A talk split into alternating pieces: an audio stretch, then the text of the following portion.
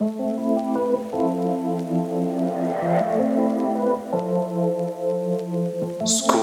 of Philosophy. Think deep.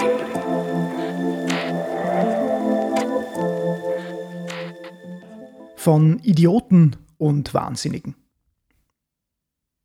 Meditiert man über die weltweiten politischen Entwicklungen, den politischen Diskurs der letzten Monate, vielleicht der letzten Jahre, und ebenso über die Auffassungen derer, die wir heute zu den politischen Eliten zählen müssen, so drängt sich einem der Verdacht auf, dass hier etwas nicht stimmt.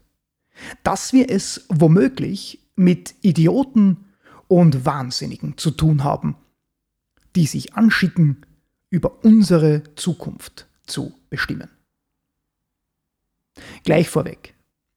Man würde sich ohne Zweifel eines höflicheren Tones befleißigen, sich den Abstieg in die Niederungen dieser drastischen Wortwahl ersparen, wenn man nur könnte. Leider aber kann man nicht, was schlichtweg einer überaus trefflichen Analyse des Philosophen John Locke geschuldet ist. Er schreibt in seinem Versuch über den menschlichen Verstand,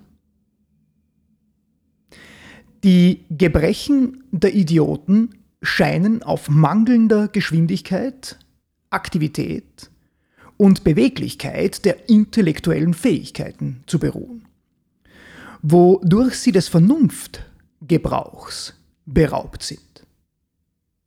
Während die Wahnsinnigen auf der anderen Seite unter dem entgegengesetzten Extrem zu leiden scheinen.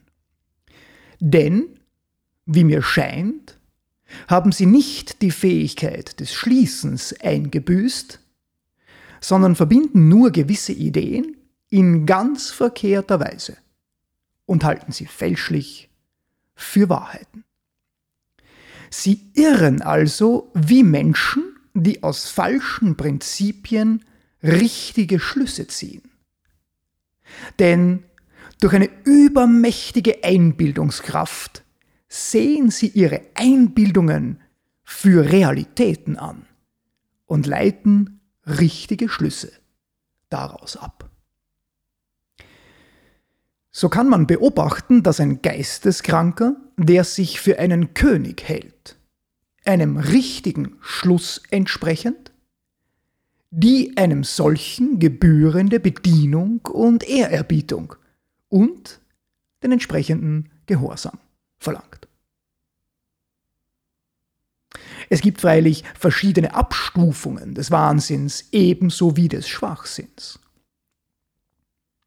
Das wirre Durcheinanderwerfen von Ideen findet sich bei manchen in höherem, bei anderen in geringerem Grade.